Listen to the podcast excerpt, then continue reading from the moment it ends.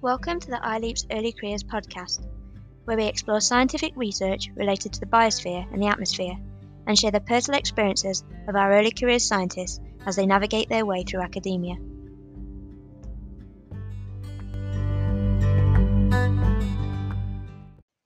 Our podcast today forms part of a series which coincides with the iLeap's conference during March 2021, and in which we hope to introduce you to some of the Scientific Steering Committee members and also the Early Careers Scientist Network committee members, and through which we hope you learn more about the aims and motivation behind iLeaps. So, on today's podcast um, for iLeaps, we're talking to Dr. Xianhong Meng, who is a scientist in the Northwest Institute of Eco Environment and Resources at the Chinese Academy of Science in northwest China. So, welcome to the show, uh, Xianhong. Thank you. Um, so, I believe that you've prepared um, some answers already to the questions. So, my first question is um, Could you please tell us a little bit about what inspired you to become a scientist, please? Uh, sure. So, I think um, it uh, began from when I was doing my master and my PhD degree. So at that time, uh, when I was just uh, you know touch with the uh, science, uh, I used the uh, field observations, remote sensing, and new, numeric numerical simulation to to investigate the land atmosphere interaction um, uh, on the uh, Oasis uh, desert system. So, you know, because the Oasis is cold and white um, core, um, comparing with the surrounding desert. Uh, so when I um, I I was uh, when I was in the university, I learned about how the uh, you know the mesoscale circulation triggered um, because of the uh, the thermal forcing differences. So when I use the observations, the remote sensing, and the numeric simulation, uh, I uh, I saw this kind of circulation. For example, it's like a, a, a scheme or a, a, framework thing. It's So exciting about this. So I, I think this this is a, amazing.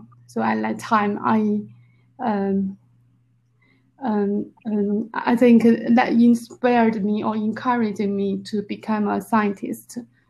Uh, Brilliant. Yeah, thank you.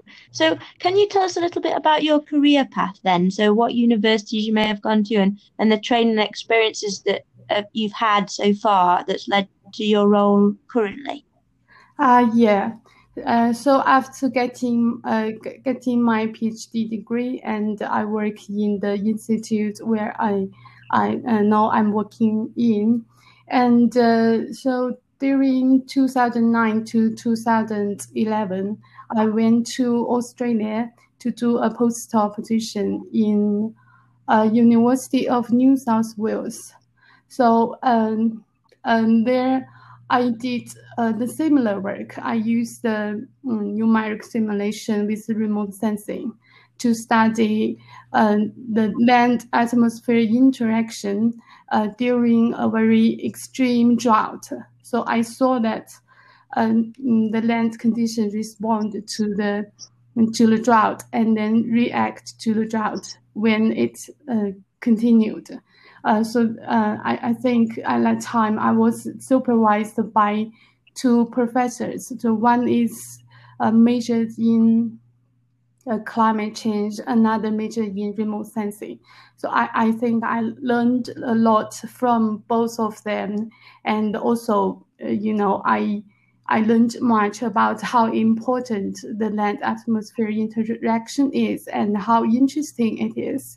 So I began to um, to look at um, uh, the land atmosphere interaction globally, and I find uh, the Tibetan Plateau is quite an interesting places because you know the processes of the land atmosphere interaction is quite complete, uh, I mean, it's particularly complicated in this region. Uh, so I, I think the experience for me is quite important is um, to learn much and try to find, uh, you know, more about you think about and try to uh, think about it more. And another is I think um, it is important to um, to get an international will to do your research. Thanks. Thank you. Um, so that's really cool. Thanks, uh, Xianhong. So, what things do you did you learn? Do you think during your career, you know, where you are now and as a postdoc and in your PhD, what through that process, what advice would you give to early career uh, researchers that might be looking to do sort of similar research to you? What what advice would you give to them? Um, yeah, so I think first of all, um, so um, like uh, being an early career scientist, I think to read more, learn more, and uh, work hard is quite important. Uh, and another thing is, um, so the early, uh, as an early career scientist, it is important to summarize, um, you, you, know, uh, the research work people had done and uh, what uh, the scientists done. Um, because a, a, a good summary is a good start for the, you know, the the development of your uh, career. So I think this is quite important. Yeah. Yeah, definitely. It's really important to have a good foundation on which to build. That yeah. makes sense to me. That's really good. Thank you. So, you're um, currently uh, a member of the ILEAP's Scientific Steering Committee. Um, so, could you tell me a little bit more about maybe why you joined ILEAPS and uh, about your role within the committee, please?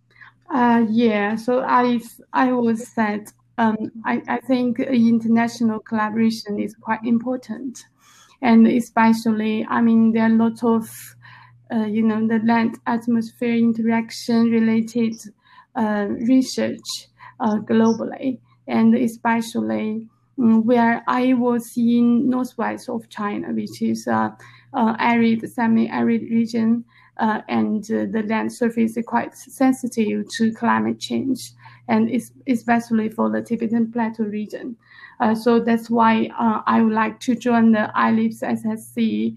Uh, I um, I think I I can be a representative of uh, Asian regions and also a very sensitive regions with the very arid and semi-arid and high um, altitude or cold climate regions. So uh, um, I think as an ILEAPS SSC member, uh, I I I'm representative as um, Asian and cold and arid regions.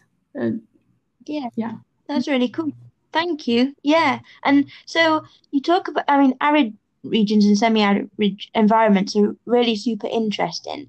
And um, I know that you are co-convening a session for the ILEAPS conference during March 2021, which is coming up soon. So could you please tell us a little bit more about that session, perhaps, or maybe a little bit more about the research behind it, or, or what, you know, how you chose speakers, or what was your motivation for proposing the session uh, in the first place? Yeah, sure. Uh, so I think this section is land atmospheric interaction in cold and arid regions. Uh, so we know um, the cold, uh, arid regions such as the Arctic, the Tibetan Plateau, they have um, a larger warming rate than the global average, which is quite sensitive to the global warming. And um, for example, in this region, when uh, when uh, during the climate warming, uh, we see expansion of the, um, I mean, the aridity or or like the uh, very sensitive response of ecology and climate of the high altitude or cold regions to the cl- climate warming, and it uh, resulted in a lot of uh, environment and uh, e- ecological problem. Um, and so that's why I think it's quite important to to do a, a, a session um, for this arid and semi-arid environment. Uh, and uh, particularly for this uh, session, um, when I was I visited the the cent- the CEH in UK. Uh, so I met some very uh, very good uh, perfect scientists. They did the Tibetan Plateau region the land atmosphere interaction work. And I also know some of the, Chinese guys uh, doing a great job in the land atmosphere interaction on the Tibetan Plateau region. So I try to connect with them to talk about this section. So uh, they they they they are very happy to give us a talk. So I think it's a good opportunity to connect the Chinese uh, scientists with the UK scientists, they all doing the Tibetan plateau things, focus on the land atmosphere interactions. Uh, and I think there are some observations on the Tibetan plateau region that people uh, mm, may not know them very well globally. So I think it's also a good opportunity to welcome uh, the scientists all over the world to join in the um, I mean the cold region or high, uh, altitude regions uh, land atmosphere interaction. Yeah. Yeah, thank you. That yeah, I'm really looking forward to to listening to the session um, and learning more because I, I didn't really know much about uh, sort of and semi-arid, so it's been great. Yeah, yeah. Um, so um, no, finally, then, um, Xianhong, so what other topics do you think might be important for the future in sort of biosphere, atmosphere science? What, what do you think, other topics do you think we should uh, maybe focus on? Uh, yeah, so I think um, I need as part of the, future so it's, I mean, um, aims of the, um, I mean, the Earth's future. So I think one of the important is the global warming thing. Uh, so according to the Future uh, 2020 10 insights, I think the permafrost melting is quite a big problem. As uh, they mentioned, uh, there are some there is uh, investigations revealed that uh, the permafrost melting will be accelerated, especially because of the melting ice and some other you know processes um, coexisting or co-influence. So I uh, and also we know that the uh, the, uh, emission from the permafrost is is quite um, I mean it's quite large. So um, this is this going to be a very important problem um, as the permafrost region over the world is quite larger part of the land. Um, um, and also, uh, I mean, uh, in the ocean. Um, so I think this is um, a specific um, focus. Maybe we uh, for iLEAPS we can focus on. Another thing I I I I'm always thinking about the human as a part of the biosphere. So we can see from the um, the research, the, the studies that the um, animals or the vegetation they can ato- adopt the climate warming. But as human, I think we, I, I I'm not sure we think about more how to people to adapt to the climate warming. But uh, as um, as a you know as a biosphere, I think um, humans should uh, think about how to adopt the environment, to respect the environment and adopt it. So I think ILEAPS can do this kind of, you know, the the collaboration or the and the, the things um, to to um, how to say to um, to get the more, um, I mean, more people or more scientists to, to join in this kind of um, work. Um, so I think that's all. Thank you. Yeah, thank you. No, that's really great, and um, yeah, definitely. That I think the two kind of topics you really focused on. I think the um, permafrost is really interesting, and and now we've got this uh, uh again. You know, the continued increase in methane. It, it's really, yeah, really important area to study. Yeah.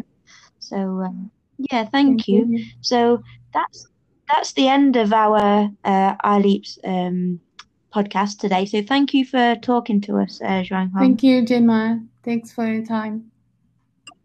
Thank you. Thank you very much.